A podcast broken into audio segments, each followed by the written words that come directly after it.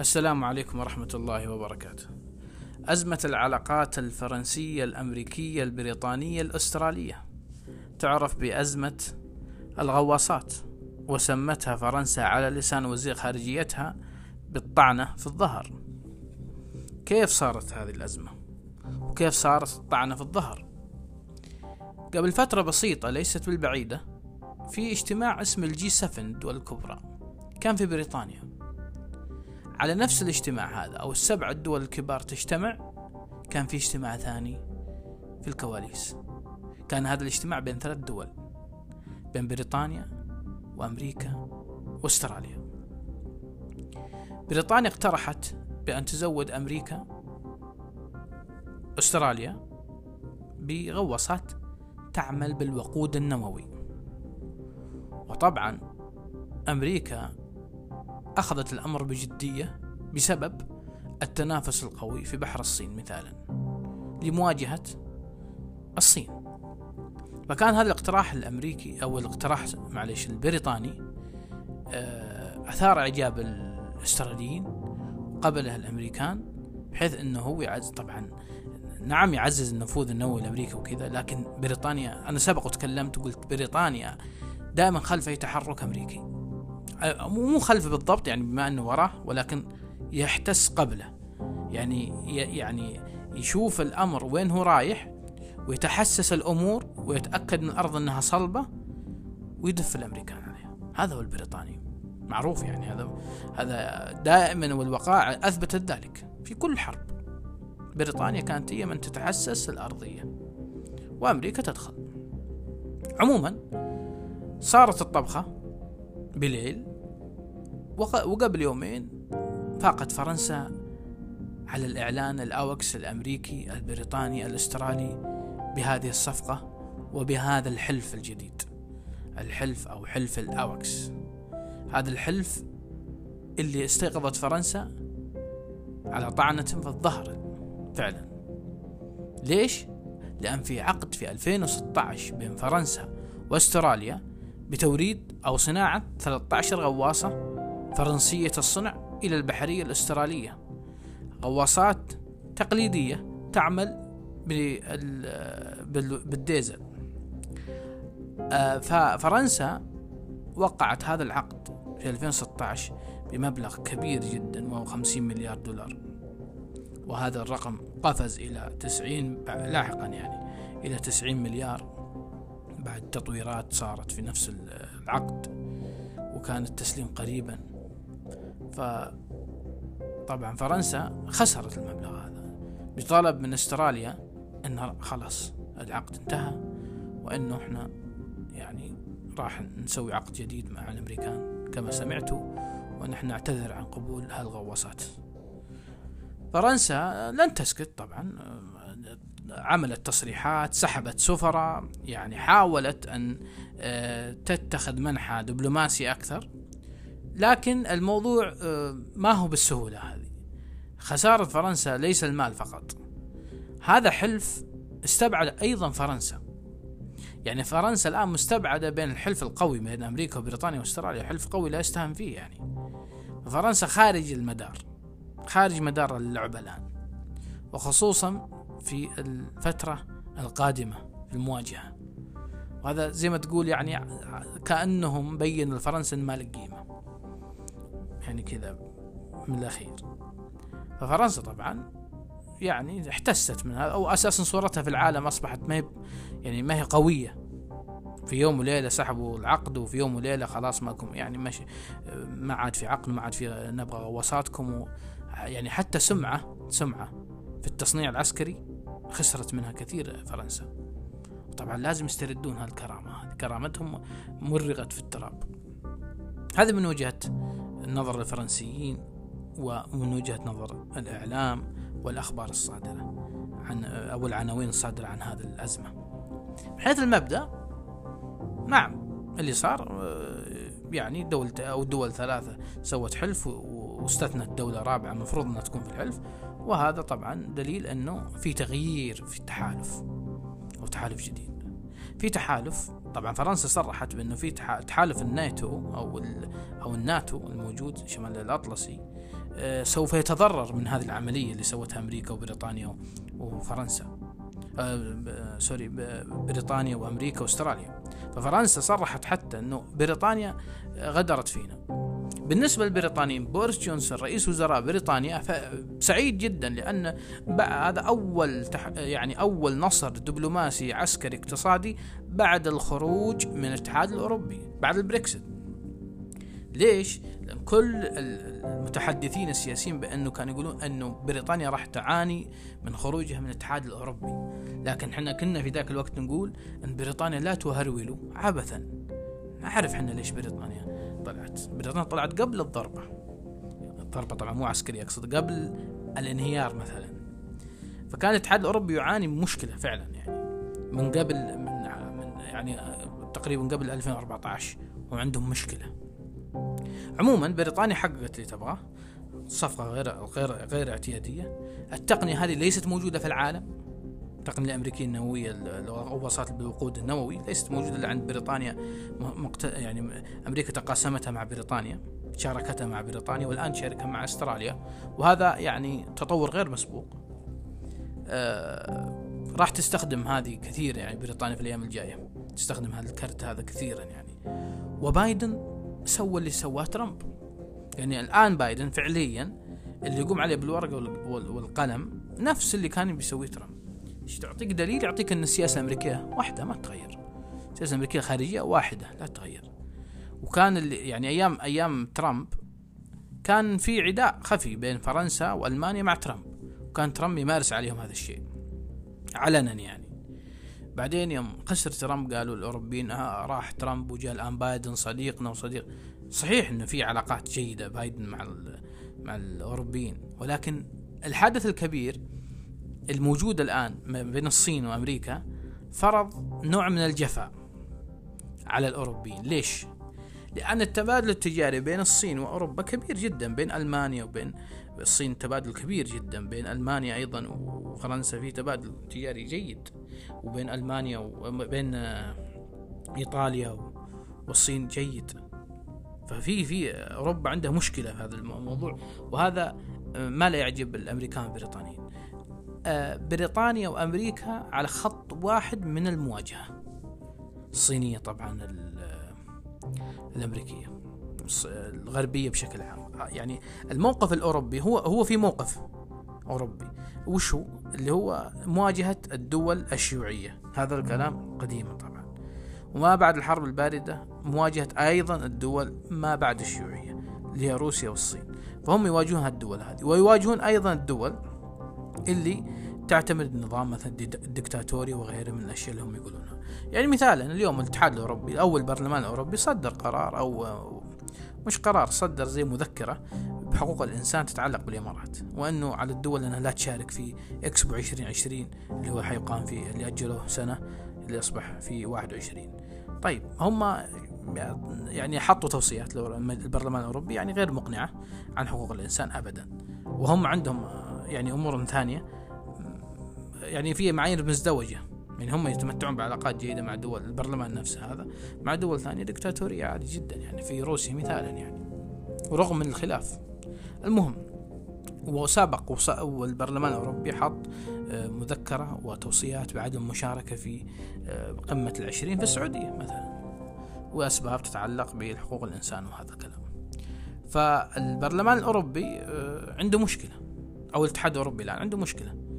إنه لو اعتمد تبادل أكبر مع الصين وروسيا راح تسقط المهنية المهنية حقتهم حقت الغرب التي تكمن في الحرية والسلام والديمقراطية وحقوق الإنسان. ليه؟ لأنهم تعاملوا مع دول دكتاتوريه روسيا والصين دول دكتاتوريه أساسا يعني. وعندها مجازر وعندها محاكم مثل محاكم التفتيش اللي كانت في أوروبا أساسا يعني. والاوروبيين سابقا كانوا يعانون من هذا الشيء ولكن توصلوا إلى يعني تكنولوجيا جديدة في حقوق الإنسان. المهم فصعب عليهم أنهم يعتمدون على أنه يعني نفتح العلاقات مع أكبر مع الصين لمواجهة أمريكا وبريطانيا مثلا إذا صار الخلاف. مثالا يعني. فالآن النظرة الغربية تقتصر على اللي قلت اللي قلتها سابقا الآن على أمريكا وبريطانيا. أمريكا وبريطانيا الآن هم على خط واحد من المواجهة الغربية الشيوعية خلينا نسميها أو الصينية. فأسست أمريكا الآن نوع من يا معنا يا ضدنا. ما فيها كلام هذه. ما فيها جدال يعني. فالموقف موقف بايدن أصبح معروف. وخروج قواعده العسكرية من طالبان من معلش من أفغانستان وتسليم إلى طالبان وخروج بعض القواعد من الخليج المنطقة هذه ما تهمهم الآن. خارج الحسبان. هم الآن يأمنون موضوع ال يعني يريدون أن يأمنون موقعهم الصناعي. ليش هذا كله؟ هم ليش هم يعني ما يطمحون لحرب يعني عسكرية مع الصين إلا إذا نشبت طبعا. لكن ما يطمحون هم يطمحون إلى فرملة هذا التنين الصيني. فالمقاييس يعني مثلا مثال أنا أعطيك مثال. في في كورونا أزمة كورونا كل دول العالم خسرت إلا الصين حققت 1% أرباح. أمريكا آه ماينس 8 يعني أقل يعني ثمان درجات أقل من الصفر. وعلى هالمنوال قس أوروبا وغيره ف فما تقدر تفرمل الآن إلا بابتكار آه، أداة جديدة. أو دخول دول في حلف جديد مثلا. بالنسبة للأساليب القديمة ما عاد تمشي لأن الصين أصبحت يعني هاضمة الوضع القديم. وعارفة إيش اللي قاعد يصير فيه وكيف تتعامل مع أوروبا خصوصا بعد آه، كورونا أثبتت تعاملها بحرفية مع الأزمة. هذا من جانب. جانب المهم أعتقد أنه يعني ليس بعيدا مثلا حلف الناتو هذا هو حلف شمال الأطلسي يسمى يطلق عليه يعني ناتو شمال الأطلسي. هذا تأسس في عام 1949 وكان اللي أسسه ثلاث دول أمريكا وفرنسا وبريطانيا. وبعدين صاروا في أعضاء داعمين لهذا الحلف وصلت إلى 30 دولة شبكة. 30 دولة منها أوروبية ومنها من شرق آسيا مثل تركيا يعني نص أوروبي نص شرق آسيا آسيوي. فكبرت هذه الدول. وصار عددها 30 دولة. فالأساسيين اللي هم الدول اللي تملك نووي أمريكا وفرنسا وبريطانيا. فحلف الناتو مثل العسكري أو الشرطي في منطقة أوروبا. ضد مين؟ ضد الاتحاد السوفيتي. الاتحاد السوفيتي أيام ستالين طبعا جلس مع بريطانيا وأمريكا وانهوا موضوع هتلر وتقاسموا أوروبا. صارت شرقية وغربية الشرقية تأخذها أخذها أخذها ستالين والاتحاد السوفيتي والغربية أخذتها أمريكا بالرأسمالية وبريطانيا طبعا. وهذا هذا كان الشكل في ذلك الوقت. نتكلم في آه، في في الأربعينات. بعدين صار آه، مواجهة يسموها بعدين اللي هي الحرب الباردة بين أمريكا والاتحاد السوفيتي. وصاروا يدعمون في كل مكان. أمريكا تدعم جزء يعني مثلا مثالا لا حصرا شمال كوريا وجنوب كوريا. شمال كوريا دعموه الشيوعيين الاتحاد السوفيتي وجنوب كوريا دعمتها أمريكا. وبشكل عام نعطي مثالا يعني. وأفغانستان نفس الحكاية وفيتنام وأشياء. يعني كثير من دول آسيا دخلت في هذا الصراع. الأمريكان تفوقوا بعدها آخر شيء آخر محطة لهم في الحرب الباردة في أفغانستان. وسلمت أفغانستان يعني إلى حكم ديمقراطي. بعدين خرجوا الاتحاد السوفيتي بعدها انهار في التسعينات الاتحاد السوفيتي. أنا ليش أذكر هذا الموضوع؟ عشان أوريك الموقف الأوروبي كيف كان وكيف بيصير وكيف صار وكيف بيصير. فعموما انهار الاتحاد السوفيتي فصار حلف الناتو هذا ما له جدوى كبيرة. خلاص الخطر زال يعني. لكن آه، حولوا منه إلى أداة ثانية في التعمير والإنشاء.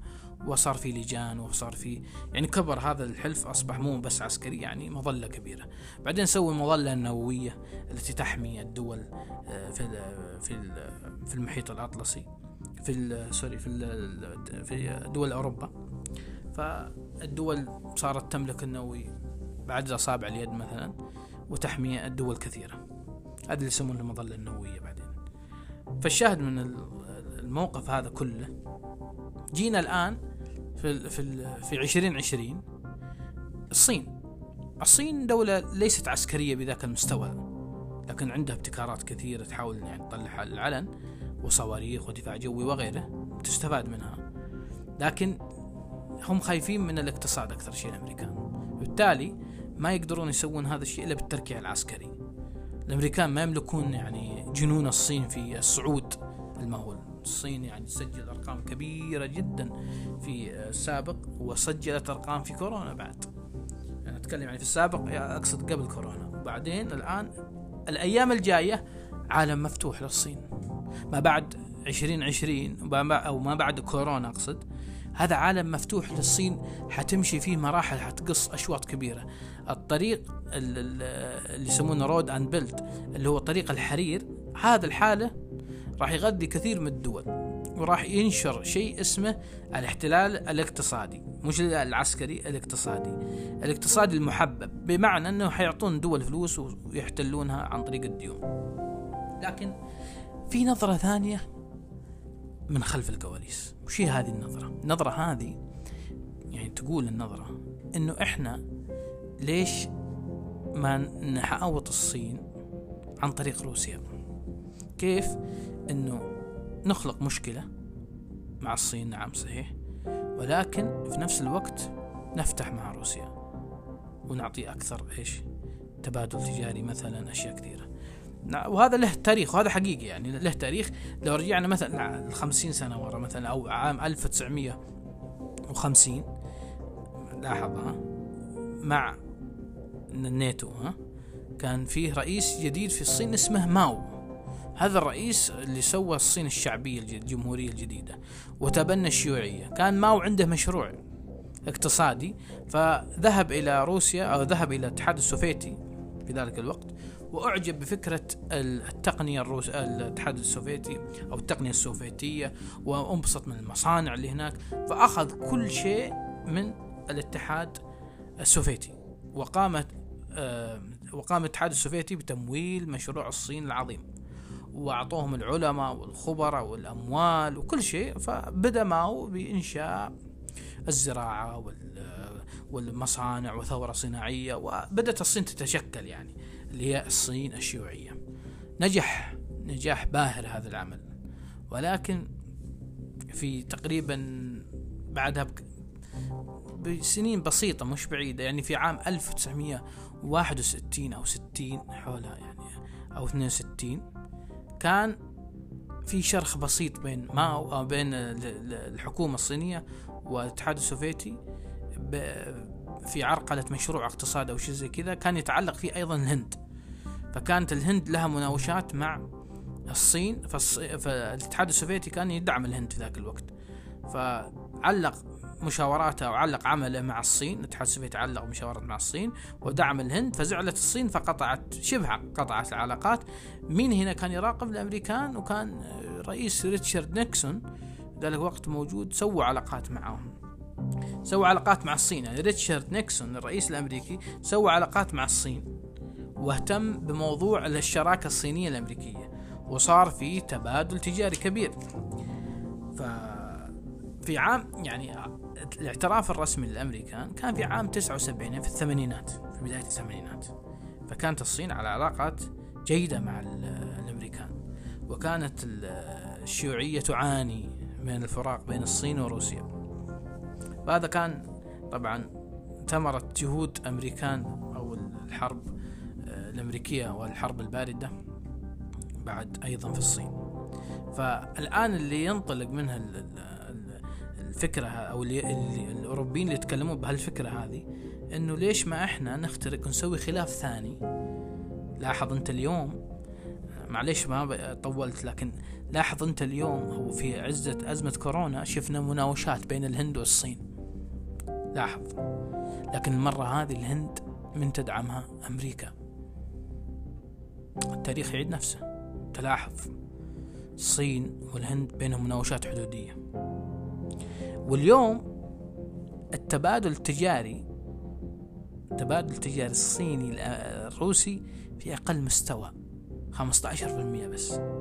الصين طبعا إحنا تكلمنا أول عن إنه أمريكا كانت على علاقة مع الصين جيدة وكذا مشت صح من عام ال 79 في بداية الثمانينات ومشت إلى أن التسعينات بعد انهيار الاتحاد السوفيتي في في 91 انهار الاتحاد السوفيتي الصين بدأت تتخلف عن العلاقة مع أمريكا وبعدها في عام 2000 رجعت الصين على سوت علاقات متميزة مع روسيا الحديثة وسوت كثير من المشاريع مرة أخرى وعادت هيكلتها حتى جاء بينغ هذا شينغ بينغ الأخير الرئيس الصيني.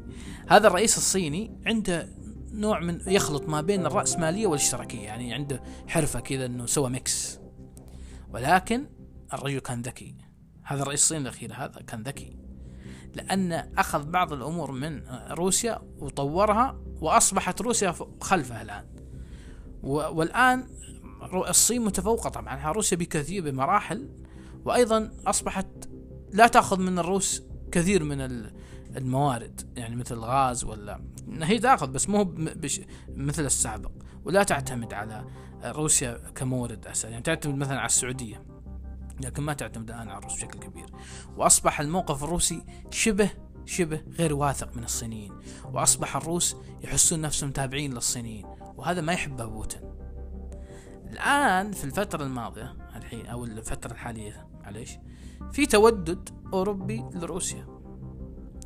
هذا اللي أنا بوصل له يعني أنا بعد هذا الكلام كله بوصل له. هل ممكن الأوروبيين أو الغربيين مع أمريكا من جهة وبريطانيا وأستراليا من جهة اليمين وفرنسا وألمانيا وغيرها من الدول وإيطاليا من الجهة اليسرى مع روسيا يسوون شرخ كبير بين الصين وروسيا ويسحبون الأوروبيين روسيا إلى جهتهم بينما أمريكا تجلس تأدب شوية الصين. الله أعلم قد يكون هذا الشيء. لكن الصين طالما هي بعيدة عن طالما الصين وحيدة هذه يعني مسألة مهمة للأمريكان لكن الصين وروسيا مسألة مقلقة للأمريكان والغربيين بشكل عام. روسيا مهم إنهم يتصالحون معه حصل يعني في أمريكا يعني مثالا يعني والتاريخ ارجع أقول لك عيد نفسه. جلس الرئيس آه، الأمريكي ورئيس وزراء بريطانيا تشرشل وستالين آه، جلسوا مع بعض. رغم كانوا أعداء يعني. أو بالذات يعني كانت بريطانيا وأمريكا أعداء لستالين. دولة قمعية وذبح كثير وجيش أحمر وشيوعية فكانوا يحبونه لكن عشان هتلر وعشان الأزمة الأوروبية تصالحوا معه في ذيك الفترة. بعد ما خلصت الحرب العالمية الثانية سووا الناتو وواجهوه وبعدين حرب باردة ثم قضوا عليه. فالأمريكان عندهم ميزة والأوروبيين أنهم يعرفون يتحركون مع الروس لكن الصين ما قدروا لهم. الصين ما قدروا لهم. لأنهم تغلغلوا تغلغلوا في الدول في دول كثيرة جدا. وتغلغلوا في أوروبا وصار في مشاريع كبيرة في أوروبا آه، وصار في أيضا مشاريع كبرى أكبر في أفريقيا. فما هو بعارفين الآن كيف يديرون العملية هذه. آه، عشان كذا صار في انسحاب أفغانستان صار في طالبان تحكم. وأيضا قد تكون بوادر هذه بعد مهمة قد تكون بوادر الحرب الباردة الصينية الأمريكية بأن الصين مثلا تدعم إيران وأمريكا تدعم طالبان ويصير اقتتال. قد يكون كلام تحليل يعني. قد يكون صح. على قولة البريطاني could be yes could be no. فالأهم من هذا كله أمريكا الآن سعت التسليح في البحر في بحر الصين بغواصات زيادة نووية. وأيضا أستراليا حاولت أن تواجه الصين بشكل ما في فترة الأخيرة هذه لتستفز الصين. هم يريدون هذا الشيء. والحلف تقريبا تشكل ولكن في الأيام الجاية راح يبين أكثر. هل الأمريكان والأوروبيين حيأخذون جناحين جناح يمين وجناح يسار ليطوقون المنطقة؟ الله أعلم. هم فعليا بدأوا يخرجون من الشرق الأوسط الأمريكان فهل هم يجهزون ويعبون نفسهم؟ مو شرط. بس يعني عسكريا لكن بوادر فيها عسكريا مثلا الامريكان أطلقوا صواريخ شمال كوريا أطلقت صواريخ آه، نووية هذا أمر خطير. اليوم الصين تسوي مناورات بحرية آه، جوية برية على مستوى كبير. قبل فترة روسيا سوت مناورات. فالعمل العسكري على قدم وساق وهذا موجود ومنشور ومتفق عليه. اطلقوا صاروخ هناك كان الامريكان اطلقوا صاروخ كناية عن زي ما تقول يعني نحن هنا يعني. فهل فرنسا حتكون عامل مؤثر على أمريكا في أنها تخرج خارج الحلف؟ ممكن تنضم إلى حلف آخر جديد؟ ممكن فرنسا تسويها. لكن ما أعت... أنا ممكن تسويها بس أنا ما أعتقد هذا الشيء لأن فرنسا في النهاية في النهاية ما تقدر تخرج خارج العباءة الأوروبية أو الأمريكية لأنها في النهاية دولة غربية ويهمها الحلف الغربي اللي هو مطالب بالحرية أنه يكون موجود. لأن لو صار اختراق أن روسيا لها فترة لها خمسة وست أو سبع سنوات وهي تحاول تخترق أوروبا ونجحت. وما خط نورد ستريم 2 الغاز اللي بين ألمانيا وروسيا إلا اختراق وهذا اخترقت روسيا. ألمانيا أكبر مصنع المهيمن على الصناعة أساسا. وأيضا روسيا اخترقت أمريكا. واخترقت أمور كثيرة في كندا. في أماكن كثيرة في كندا. فروسيا شغالة في هذا الموضوع وحتحاول ليل نهار تخترق أكثر وأكثر وأكثر. فراح تبين مع الأيام الأحداث إيه، وين البوصلة رايحة. هذه التساؤلات اللي أنا قلتها وتكلمت فيها لها أساس ولها تاريخ. خصوصا مراحل الهند والصين. مراحل الهند والصين مهمة جدا. ولا ننسى الملاحة البحرية في خطر. 80% من التجارة العالمية في الاقتصاد 80% في البحر والباقي عبر الجو أو عبر البر. لكن الممرات المائية مهمة. أمريكا تريد هذا البحر بحر الصين وغير الموارد الصح في غاز ونفط. ولكن أيضا في ملاحة مهمة لها هناك تتحكم فيها أمريكا. وبس ونراكم إن شاء الله قريبا في يعني أكيد أحداث جديدة. راح إن شاء الله نتواصل معكم أكثر وأكثر. شكرا لكم وشكرا لاستماعكم وسامحوني إذا كان في تطويل.